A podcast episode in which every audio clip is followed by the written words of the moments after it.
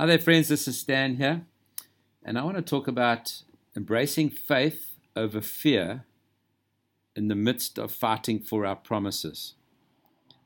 And uh, this week, we had some correspondence that was disheartening, discouraging, knowing that the fight is still full on ahead.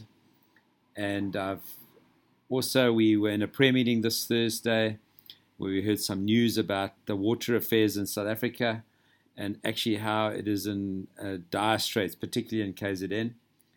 And uh, the, the, the big rains are, are kind of shadowing what's what's looming, the facts and the figures. And when you when you think of it, you think, oh my gosh, what are we doing? What's happening?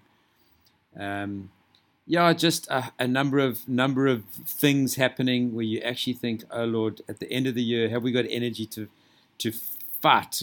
Have we got energy to have faith to face what you've called us to as we fight for the promises over our lives? And uh, to top it off, at Topos 4 this afternoon, I was driving through the wind down Manning Road in Durban and the wind blew a, bra- a, massive branch off a tree and it landed flat bang on the roof of my brand new Ford Ranger truck and put a massive dent on the roof and on the side and just I just thought oh Lord what are we doing here and uh, just I just got to thinking about faith or fear and I and I thought one of the things that we can do in the midst of these moments especially at the end of the year we're feeling tired we're feeling exhausted, and the last thing you need is bad news and, and bad things happening. And what it does is it actually drains the faith from our from our hearts. And the fight, the the the continued fight or the the persev- the, the the the overwhelming fight, but more than the overwhelming fight, the the laboring fight drains our hearts. And I want to say to you, friends, that we have a fight in faith.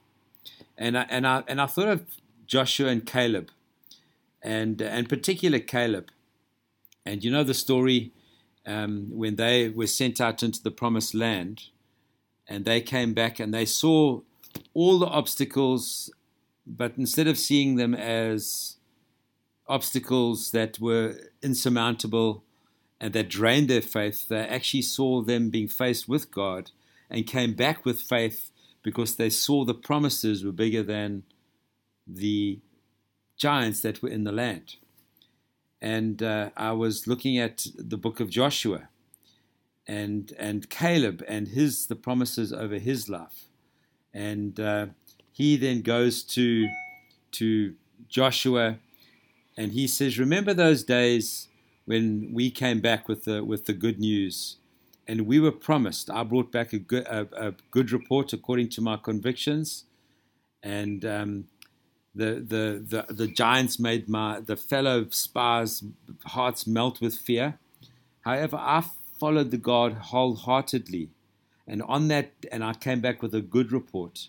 And on that day, Moses swore to me that the land in which I have walked, I will have I will have as an inheritance for my for myself and for my children and and he reminds Joshua that actually I'm just reminding you of that now because I want my land. I was 40 years old then. I'm now 85 years old, and I'm still just as strong today as the day Moses sent me out. And I'm just as vigorous to go out to battle now as I was then. Now give me this hill country the Lord has promised me that day.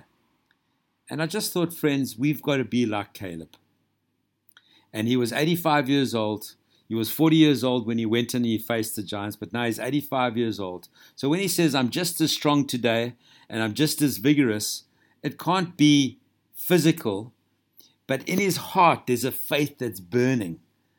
After 40 years of 45 years of disappointment, they should have gone in then, 45 years ago, but now, they st- now they've gone in and he's saying, Now actually give me my land, give me my inheritance. He hasn't got grumpy, he hasn't got cynical, he hasn't got all bent bent out of shape. He's actually got before God, and he's kept his whole heart before God. He's still been wholehearted, and he said, "I'm just as strong today, and I'm just as vigorous vigorous today to go out to battle."